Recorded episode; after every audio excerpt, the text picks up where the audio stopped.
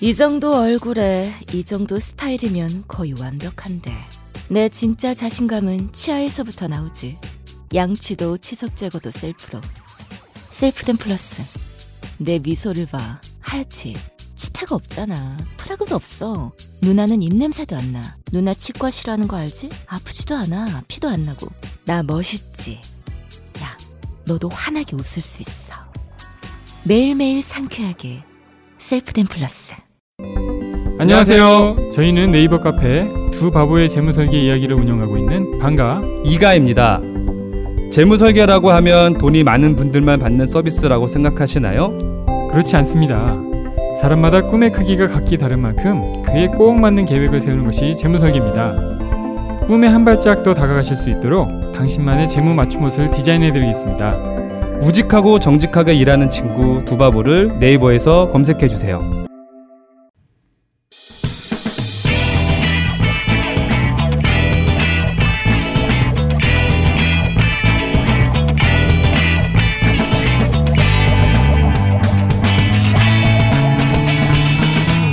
김어준의 뉴스 공장.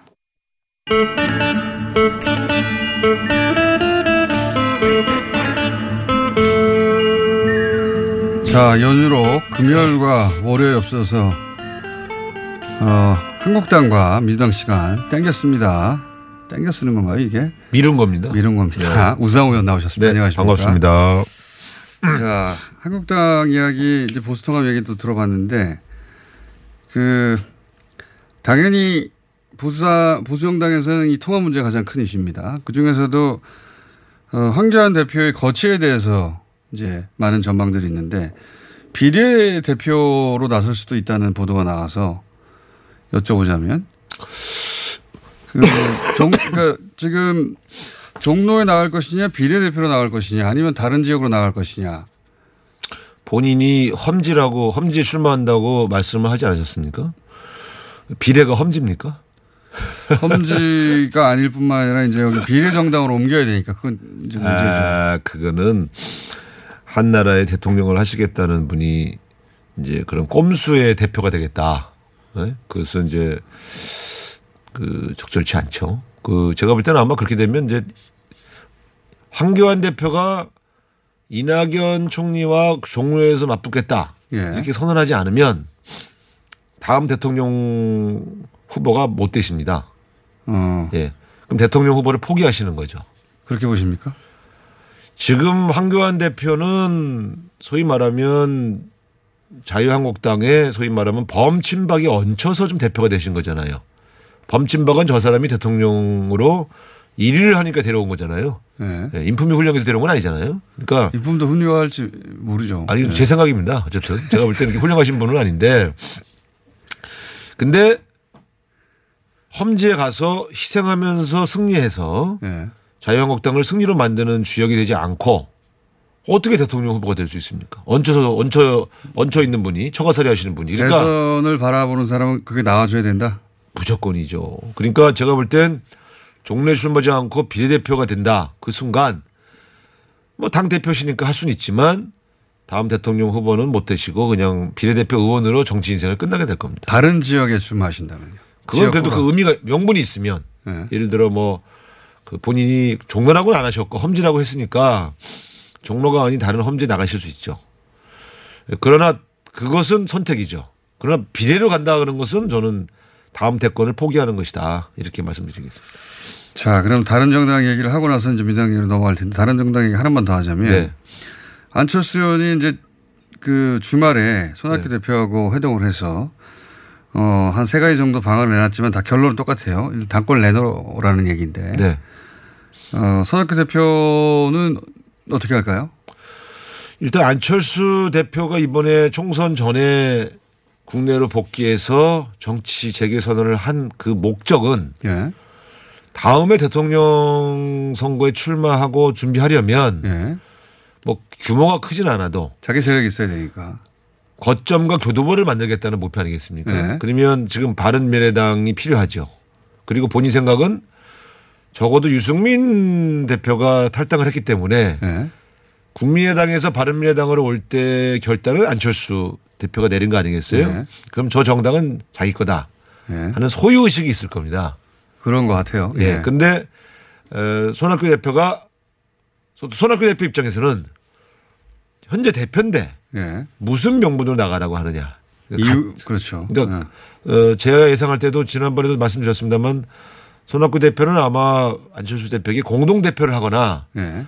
본인이 대표를 하고 안철수 대표한테 선대위원장을 하라고 제안했을 겁니다. 그런데 어, 안철수 대표 입장에서는 실질적인 공천권 행사를 하기 위한 비대위원장을 맡게 자기가 하겠다. 예. 대표가 되려는 건 공천권 때문이죠, 사실은. 그렇죠. 예. 자기 사람을 심기 위해서. 비례대표 공천권이죠. 예. 예. 지역구를 될 사람이 별로 없으니까. 그게 제가 볼 때는 그런 측면에서 저거는 이제 서로 양보할 수 없는 싸움이 된 거고. 안, 손학규 대표 입장에서는 지금 대표 자리를 유승민 전 대표하고도 다투어서 저걸 지켰는데 거의 1년 가까이. 안철수 대표한테 양보한다는 것은 이제 명분도 없죠. 그럼 어떻게 됩니까, 이게? 결국은. 뭐 굉장히 복잡해지죠. 안철수 전 대표 입장에서는 안 내놓는다면 뺏을 수는 없으니까 그 밖에 나가서 창당할 가능성은요. 뭐 그거라도 해야 될 텐데 제가 볼 때는 궁색하죠. 예. 자산도 거기 다 있는데 사실 바람이 그리고 이제 본인 그 세력이 다 비례대표 아닙니까? 그렇죠. 그, 본인 그 비례대표들이 이제 물론 이제 선거 앞두면 다 나올 수도 있죠. 그러나 막판에는 참 궁색하죠. 한동안은 이 제가 그래서 말씀드린 겁니다. 왜 총선 전에 들어오셨냐고 그게 마음대로 안 될 텐데 들어와서 내놓으라면 금방 내놓을 줄 아셨던 거 아닐까요? 어, 저는 뭐 그렇게 그렇게 판단하셨을 가능성이 있다고 보죠. 그러니까요. 예. 다 바른미래당이 자기 거니까. 예.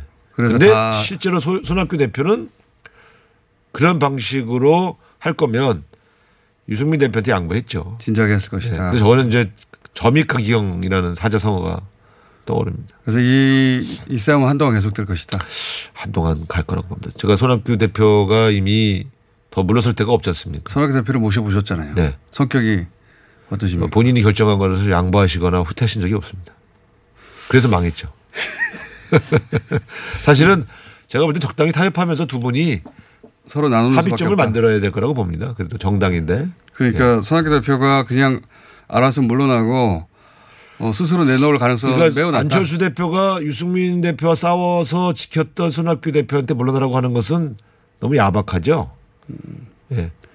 그 손학규 대표도 명분이 없는데 예. 제가 볼 때는 두 분이 서로 이렇게 좀 타협하는 모양을 가졌는데 두 분 성격이 다 양보라는 걸 잘 못하시는 분입니다. 그 조건에 합의해서 해야 할 텐데 그 조건 합의하는 게 굉장히 쉽지 않을 것이다. 둘 다 성격이 예, 합의가 쉽지 않을 것이다.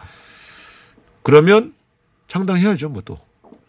창당하게 될 경우에 예. 이제 흔히 이제 여의도에 있는 분들이 바른미래당에 100억 이상의 자산이 있는데 그걸 다 놓고 밖에 나가서 창당하는 게 굉장히 현실적으로 어렵다 이렇게들 얘기하는. 사실상의 비례정당으로 간다고 생각하면 예. 그렇게 뭐 많은 돈이 들겠습니까? 아 지역구에 쓰지 않을 거니까 네, 네.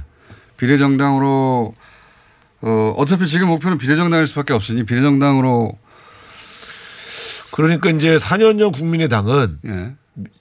저 우리 민주당에서 탈당하신 분들의 의석, 의석이 꽤 됐기 때문에 보조금을 좀 받을 수 있었죠. 예. 지금 안철수 대표가 새로운 당을 창당한다면 보조금이 전혀 지급되지 않기 때문에 의석이 한 석도 없으니까. 물론 어, 호남 출신의 이제 지역구 의원들 몇 분이 같이 가시면 예. 뭐 그, 그러나 그 정도는 되게 보조금 규모가 작죠. 근데 창당을 아주 슬림하게 하면 됩니다. 비례정당은. 그런 옵션 하나하고 손학규 대표하고 모종이 합의를 하는 옵션 두 가지가 있는데 네. 쉽지는 않다. 타협이 된다면 뭐 공동 대표 그다음에 이제 아니면 뭐 공동 선대위원장 정도인데 예, 안철수 대표가 그거 하시려고 공천권을 보장받아야만 아마 합의가 되겠죠. 근데 그- 저분이 손학규 대표를 만나서 공천권을 주세요라고 말하기가 좀 어렵습니다. 또 그런 속셈은 잘 안 드러내시는 분이니까 그렇죠. 뭐 두고 봐야죠. 근데 제가 볼 때는 저기서도 한번 되게 코미디 같은 상황이 발생할 것 같습니다. 그게 관전 포인트고 네. 그, 그 외에 이제 호남 베이스의 정당이 하나 나올까요? 뭉쳐서 민주평화당과 대한신당과 바른미래당의 호남계 의원들이 다 연대해서 하나의 정당이 나올까요? 이제는 의미 없다고 보여지죠. 지금 호남 민심은 어 그걸 정당으로 볼 리가 없고 어떤 새로운 어떤 호남을 대표하는 어떤 대표적 정치 세력을 필요로 한다 고 느끼지 않습니다.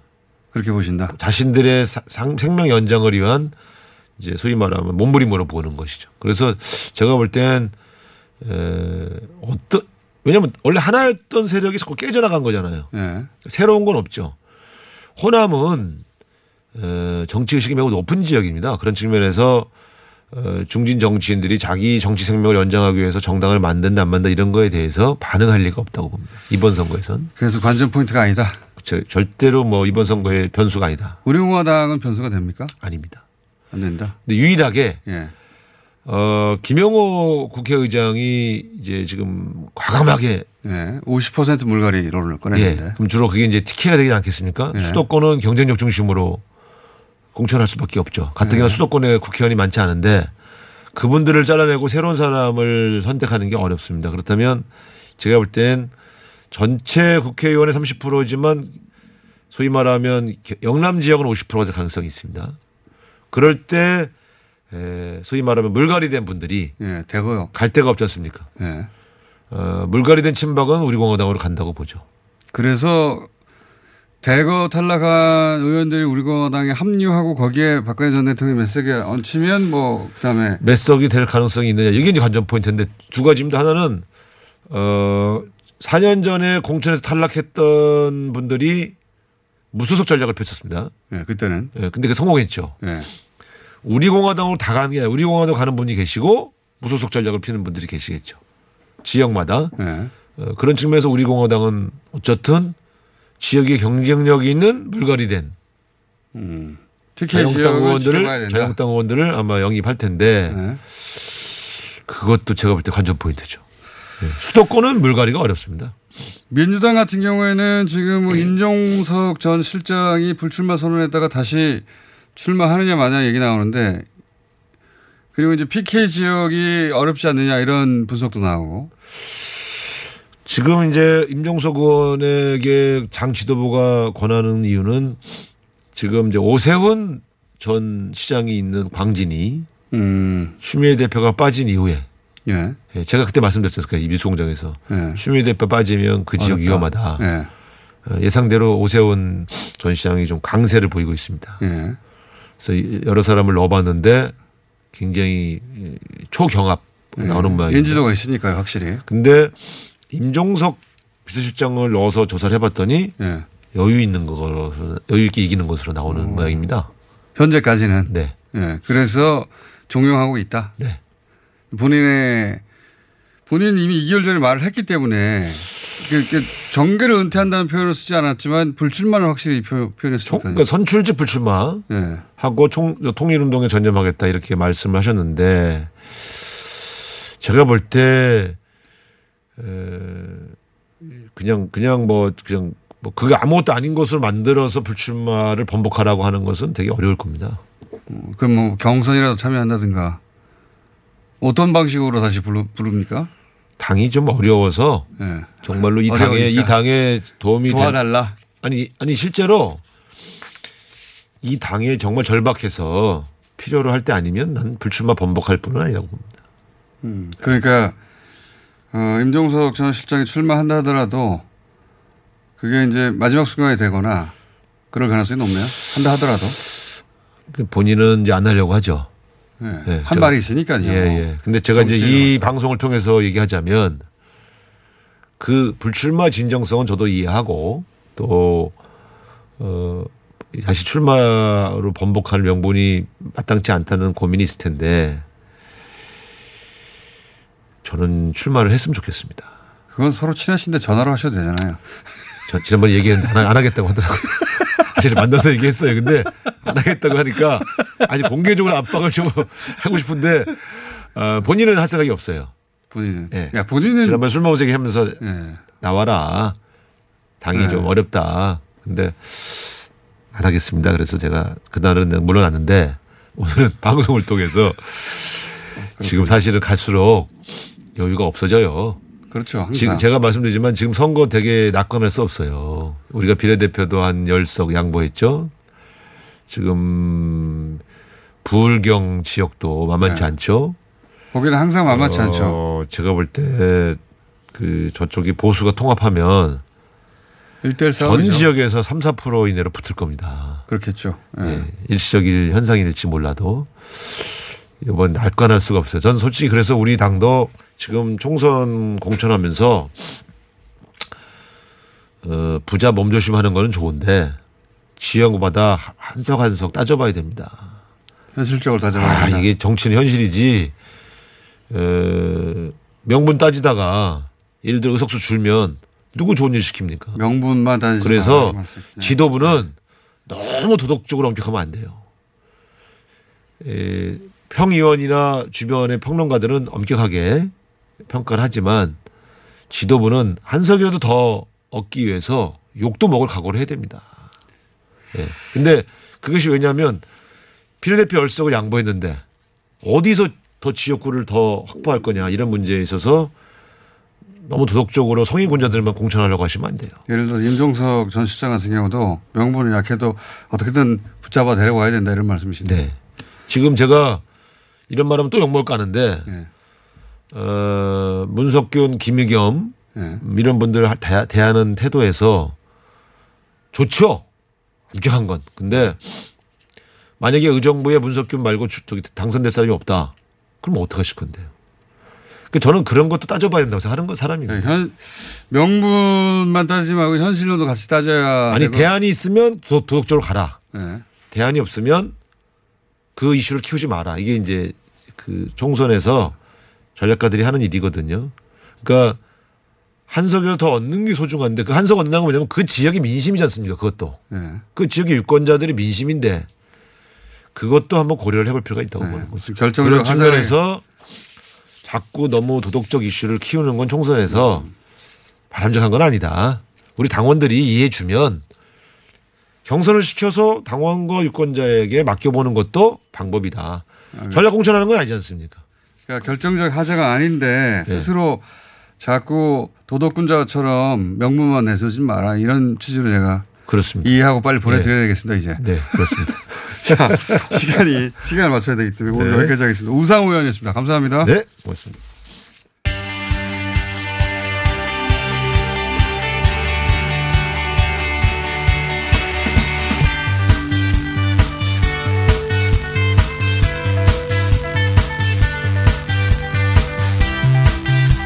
자, 연휴 기간, 예, 저희가 다루지 못했던 이슈들 빠르게 짚어가고 있습니다. 바른미래당 상황 짚어보겠습니다. 장진영 당대표 비서실장 전화 연결돼 있습니다. 안녕하십니까? 네, 안녕하십니까. 오래간만입니다. 오랜만입니다. 네, 안철수 네. 전 대표, 손학규 대표가 만났다는 뉴스가 네, 크게 나왔는데 안철수 전 대표 쪽에서 이제 세 가지 요구사항이 있었는데 세 가지 요구사항 다 사실은 당대표에서 물러나라는 겁니다. 그죠? 그렇죠. 그 한 가지 요구사항이죠. 소- 예. 퇴진해라. 그 방법론이 다를 뿐 결국 그 내용의 핵심은 당대표에 물러나라는 건데 여기 대해서 이제 손학규 대표 측의 반응이 잘 안 나왔어요 언론에 손학규 대표는 여기 대해서 뭐라고 생각하십니까? 어, 어저께 이제 말씀하신 것은, 어, 안 대표가 왜 자기가 비대위원, 안 대표는 자기가 비대위원장을 하겠다 이렇게 얘기를 했죠. 네. 근데 비대위원장을 왜 하겠다는 것인지에 대한 설명이 전혀 없었다. 어, 그리고 유승민 의원과 별로 차이가 없다. 음. 어, 이렇게 얘기를 했었죠. 그 그건 직접 하신 말씀인데 그 말씀인 네. 즉슨 이유의 설명도 없이 유승민 전 대표처럼 그냥 자신이 하겠다는 이유만으로는 난 물러날 생각이 없다 이렇게 이해하면 됩니까? 그러니까 지금 제일 우리가 걱정하고 있었던 건 뭐냐면 안철수 개 의원들이라고 하는 분들 있잖아요. 예. 이태규 의원 등등. 이분들이 유승민 의원 개 의원들하고 같이 해서 보수 대통합으로 가려는 흐름을 만들었단 말이에요. 손 예. 대표가 그거를 온몸으로 버텨 버티면서 저지를 했잖아요. 예, 예. 근데 이제 안 대표가 돌아오시면 당연히 이태규 의원 등등이 안철수 8위를 했다라고 우리는 믿고 있기 때문에 예. 어, 이분들을 정리할 것이다. 이분들하고 거리를 두고 새로운 분들하고 어, 정치를 할 것이다라고 우리는 그렇게 기대를 하고 있었어요. 안철수 팔이라는 것은 안철수 전 대표의 뜻을 팔아서 보수대 통합적으로 가려고 했다 이런 말씀이십니까? 그렇죠. 예. 그러니까 안철수 측근을 측근을 자임하면서 예. 마치 안철수 대표의 뜻인 것처럼 유승민 대표와 함께 안유 연합군을 만들어서 손학규 퇴진을 요구하고 보수 대통합으로 가려는 예. 거기에 동조했던 사람들이 예, 예. 안철수 대표의 뜻과는 상관없었을 것이다라고 우리는 믿고 있었던 거죠. 예, 예. 그러면은 당연히 들어와서 왜 당신들 왜 그랬냐 예. 잘못했다라고 이태규 의원 등등을 이렇게 거리를 둘 거라고 이제 예상을 했던 겁니다. 그런데 그런데 막상 돌아와 보니까 이태규 의원하고 그 유승민하고 같이 했던 분들이 굉장히 지금도 측근으로서 아주 가깝게 조언을 하고 있단 말이에요. 예. 우리가 예상했던 그림하고 전혀 다른 지금 현상이 나타나고 있는 거예요. 그러면 우려하시는 바는 혹여 그 대표 권한을 내려놓고 넘겨주면 안철수 어 개가 보수의 그렇죠. 통합에 마지막에 합류하게 될지도 모른다 이렇게 우려하시는 겁니까? 안철수 대표가 비대위원장을 요구했잖아요. 비대위원장을 네. 하게 되면 예 예 당연히 그 측근들을 가까운 사람들 비대위에 포진시킬 거 아닙니까? 그렇겠죠. 그분들이 지금 안철수 개 의원들이라고 하는 분들이겠죠. 예 근데 그분들은 합리적인 의심 아니에요? 근데 그분들은 보수 대통합에 관심이 많은 분들이란 말입니다. 그랬긴 했죠 확실히 예 이태규 의원은 최근까지도 보수 대통합을 뭐 이런저런 조건을 대지만 안 할 이유가 없다 이런 인터뷰도 한 예가 있어요. 최근까지도. 음, 그렇다 그러면 손 대표가 지금까지 유승민 대표 측과 싸우면서 버텨온 이유가 지금 이 당이 보수 대통합 쪽으로 휩- 휩쓸려 가서 제3지대가 없어지는 것을 막기 위해서 예. 버텨온 건데 이유가 없어지는 거예요. 음, 그동안 버텼던 이유가 사라지는 그렇죠. 것이다. 그렇죠. 그러니까 지금 말씀을 요약하면 어, 손학규 대표는 안철수 전 대표가 돌아와서 본인과 함께 삼지대 만들 걸 기대했는데 그게 아니라 그 이전에 안철수 그렇죠. 팔이라고 표현하셨는데 그 보수대 통합에 관심 있는 분들과 함께 결국은 보수대 통합으로 가는 중간 단계로 지금 이걸 활용하려는 거 아니냐 그런 의심이 있어서 그래서 합리적인 의심이죠. 예. 그런 합리적인 의심이 손학규 대표 측 입장에서는 있어서 어, 대표 자리를 그냥 내놓을 수가 없다. 이야기를 더 들어봐야 되겠고 조건이 뭔지 들어봐야 되겠다. 이런 정도의 입장입니까? 예, 어저께 손 대표가 어, 안철수 대표한테 어, 이제 비공개 회담에서 예. 미래 세대들한테 당을 뭐 넘겨주고 예. 나도 당 대표에서 물러나고 예. 안철수 대표도 뒤에서 이선에서 돕자 이런 제안까지 하셨다 그래요. 그런데 어, 안 대표 쪽에서는 뭐 듣기만 하고 답이 없었답니다. 그리고 음. 이제 뒤에 맨 마지막에 내가 비대위원장을 하겠다 이런 말씀을 하셨다는 건데요. 손 대표 입장에서는 우리 둘 다 이선으로 물러나고 다음 세대가 당 대표를 하고 이런 제안을 했는데 안 대표 측에서는 아니다 내가 비대위원장을 하겠다. 이게 네. 그날 회동의 최종 메시지였다. 그러면 손학규 대표 입장에서는 앞으로는 어 절대 대표를 물러날 수 없다는 겁니까? 아니면 이러저러한 조건 하에서는 가능하다입니까? 아니 어제도 말씀하셨잖아요. 그러니까 손 대표가 아니 손 대표가 내려올 수 있는 명분이 생기면 당연히 내려오시겠다는 얘기를 계속 하고 계세요. 그런데 네. 오히려 못 내려오게 계속 명분을 제공하는 거거든요. 그래서 참 저희도 난감합니다. 저도 비서실장 음. 이제 아 이제 곧 이제 그만하면 되겠구나라고 계속 생각하고 있는데 저안 대표 입장에서 중도 실용 정당을 하겠다라고 공언을 하셨잖아요. 예. 그러면 중도 실용 정당을 할 수 있는 털을 지킨 게 손학규 대표 아닙니까? 유승민 예. 대표 쪽하고 싸워서 그러면 들어오셔서 손 대표한테 아이고 그동안 고생 많으셨습니다라는 말을 당연히 하는 게 도리이기도 하고 당연한 거 아닌가요? 예상될 수 예상할 수 있는 것. 우선 예 그런 어, 뭐 그게 어제- 본심이든 아니든 간에 그런 그렇죠. 말을 의례적으로라도 예, 예. 의례적으로라도. 근데 음. 어제 뭐 공개적인 자리에서든 비공개적인 자리에서든 안 대표께서 손 대표한테 뭐 고생했다 수고했다라는 말씀 한 마디를 안 하셨다는 거예요. 손학규 대표의 역할에 대해서 인정하지 않는다고 받아들이시는군요. 말하자면 그동안의 그렇다. 그러면 결국은 안 대표 입장에서는 왜 그랬을까 생각해 보면 예. 다시 쭉 퍼즐을 조, 조합해 보면 이태규 의원 등등이 안 대표 의중에 부합하는 행동을 한 것이라면 손 대표는 걸림돌이었던 거죠.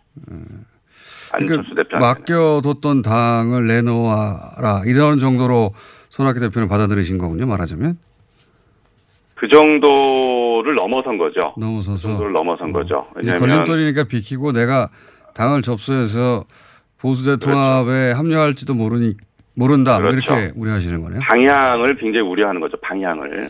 그래서 보수 대통합 쪽에 대한 우려가 우려를 불식시켜 달라라고 해서 어 그런 의- 의미에서 이제 그 친한계 의원들의 그동안의 행태들을 쭉 장시간에 걸쳐서 설명을 했다는 겁니다. 안철수 대표한테. 아.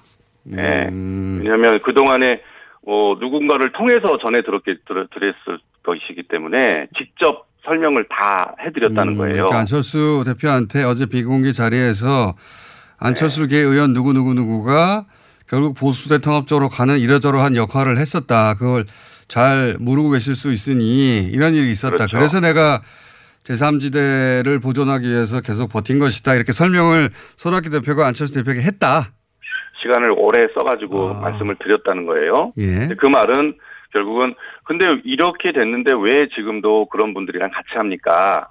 라는 거를 이제 설명을 요구한 거죠. 근데 안 대표는 거기에 대해서 답이 없었다는 겁니다. 그래서 이제 그런 걸 보면 어, 안 대표가 방향 얘기를 또 한국에 오셔서 하셨는데 그 방향이 뭔지에 대한 확인이 앞으로 이제 음. 남은 것 같습니다. 그러니까 만약에 네. 만약에 안철수 전 대표가 나는 그 한국당과 지금 세부상이 주도하고 있는 이 통합에 절대 참여하지 않겠다.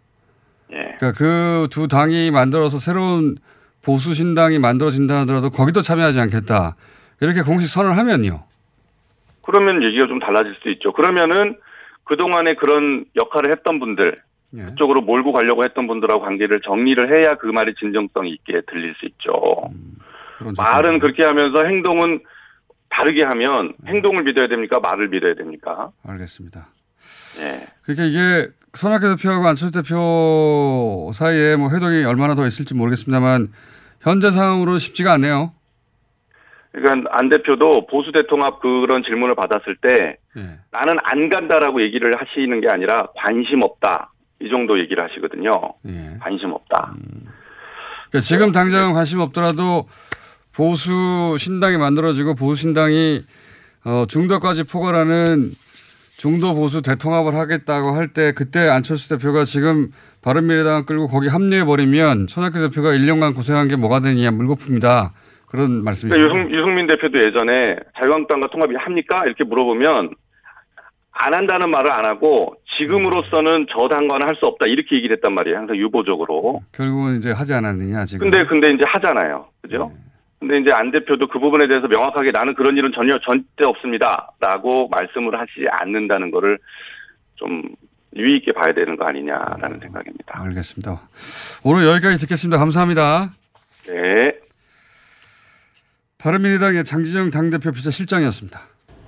시더 시더 아빠 발톱 너무 두껍고 색깔도 이상해 이 녀석 그럴까봐 내가 캐라셀 네일 준비했지 갈라지고 두꺼워진 발톱 무좀이 싹 사라진다고 미국 판매량 1위 600명 임상 실험을 거친 전 세계 48개국 손발톱 케어 압도적 지배자 캐라셀 네일 2주 후 달라진 손발톱을 경험할 수 있습니다 네이버에서 캐라셀 네일을 검색하세요 안녕하세요. 치과의사 구지은입니다.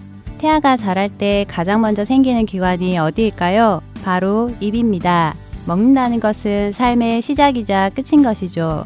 100세 시대인 요즘은 치아를 100년 가까이 사용합니다. 그럼 어떻게 해야 치아를 100년 동안 건강하게 관리할 수 있을까요? 바로 올바른 칫솔질과 정기적인 스케일링입니다. 가까운 치과를 방문하시면 치과의사 선생님께 올바른 칫솔질을 배울 수 있습니다. 그리고 1년마다 건강보험 적용이 되는 스케일링 치료 놓치지 마세요. 이 캠페인은 유디치과협회와 함께합니다.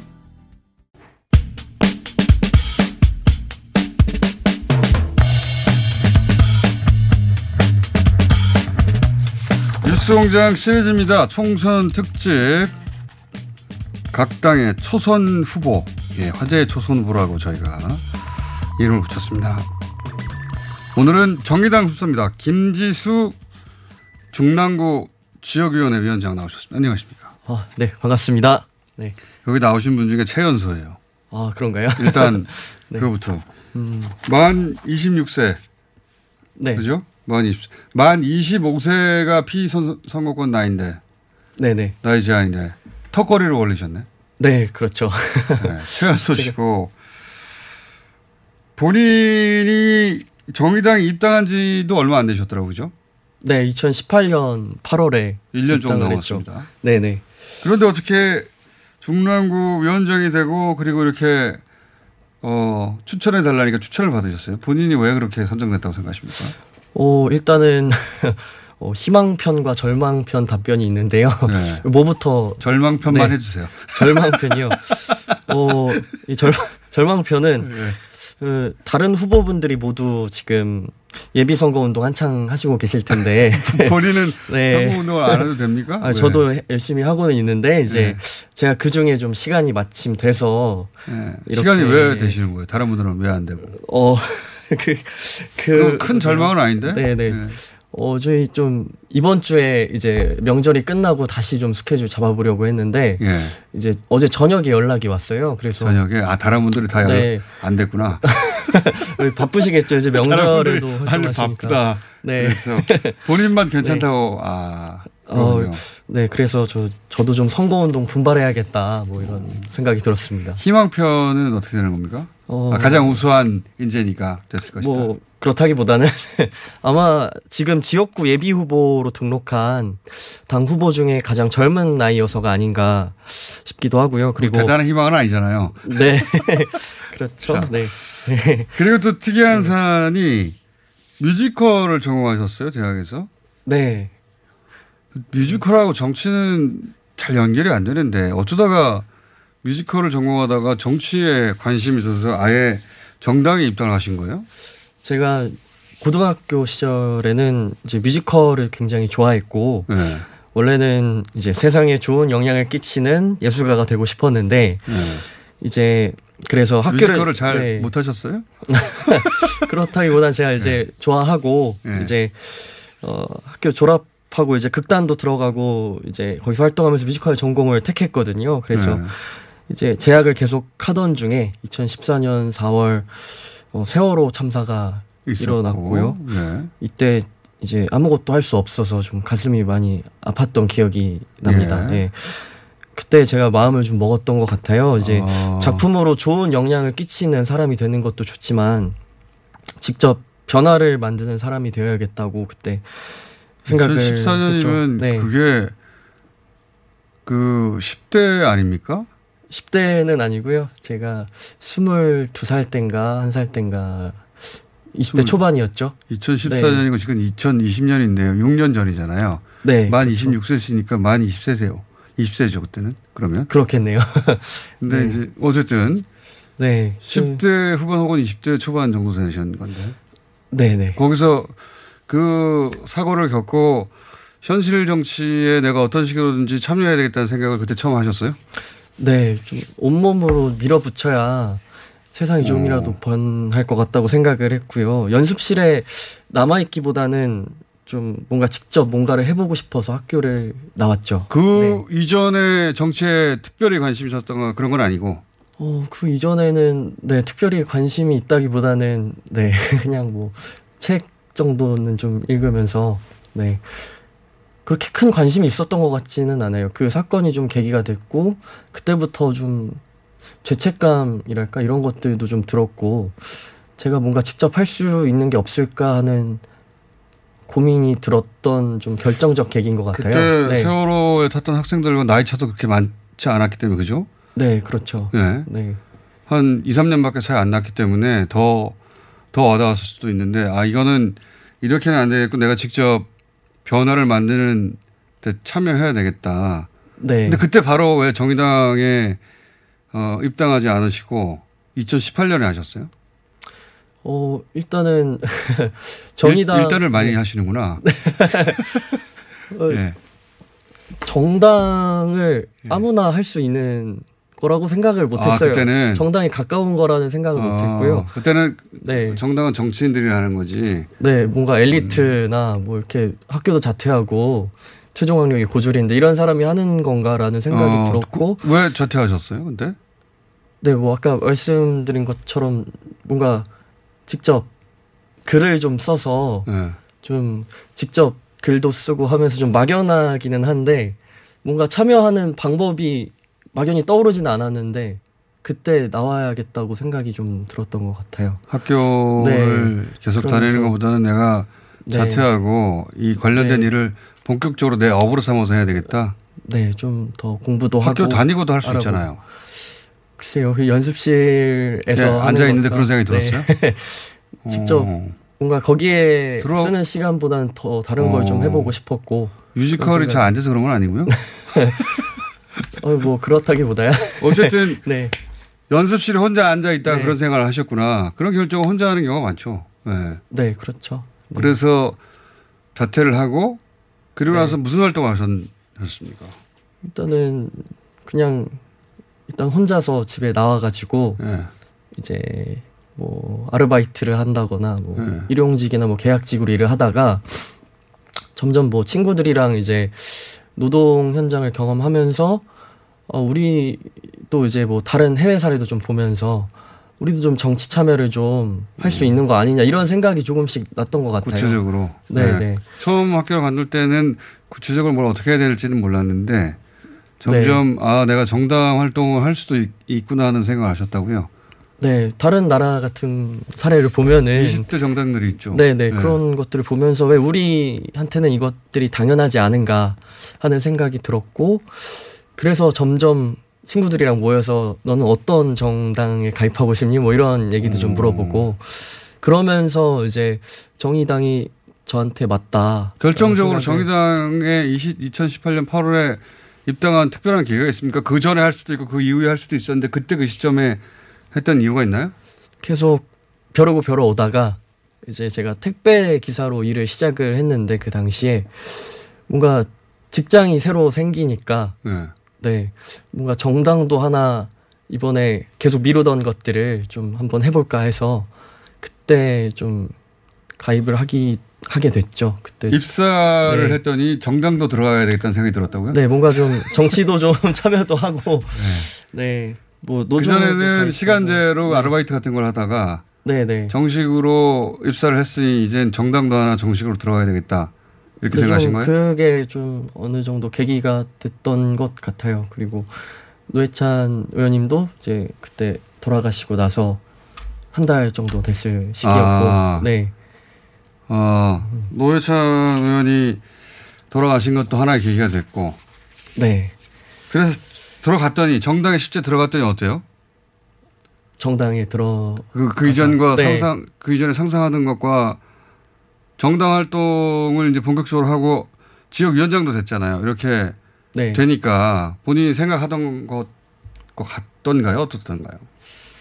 정의당에서 사실은 뭔가 활동을 시작하려고 마음을 먹었을 때 저는 네. 이제 진보 정치 예. 아카데미라고 이제 청년 정치인을 양성하는 예, 예. 프로그램으로 당 활동을 아, 시작을 했거든요. 근데 예. 저는 사실은 처음에 시작할 때 반신반의했어요. 어떤 점에서요? 제가 어떻게 보면은 이제 고등학교 졸업을 하기만 했고 예. 좀 노동자로 살아왔는데 아무리 네. 정의당이라고 해도 네. 이런 사람들의 이야기를 들어줄까 어. 그리고 좀 주체적으로 활동할 수 있을까라는 음. 마음으로 시작을 했는데 어 오히려 그런 편견이나 이런 것들이 없는 정당이었고 제가 기회 마음을 먹고 기회를 찾았고 이렇게 활동할 수 있는 장이 있었어요. 그래서 음, 그러니까 본인은 네. 내가 중퇴하고 고졸인데 그리고 네. 별다른 커리어도 없는데 내 의지만으로 뭐 지역 위원장이 된다든가 출마의 기회가 있을까 싶었는데 그게 정의당에서는 열리더라.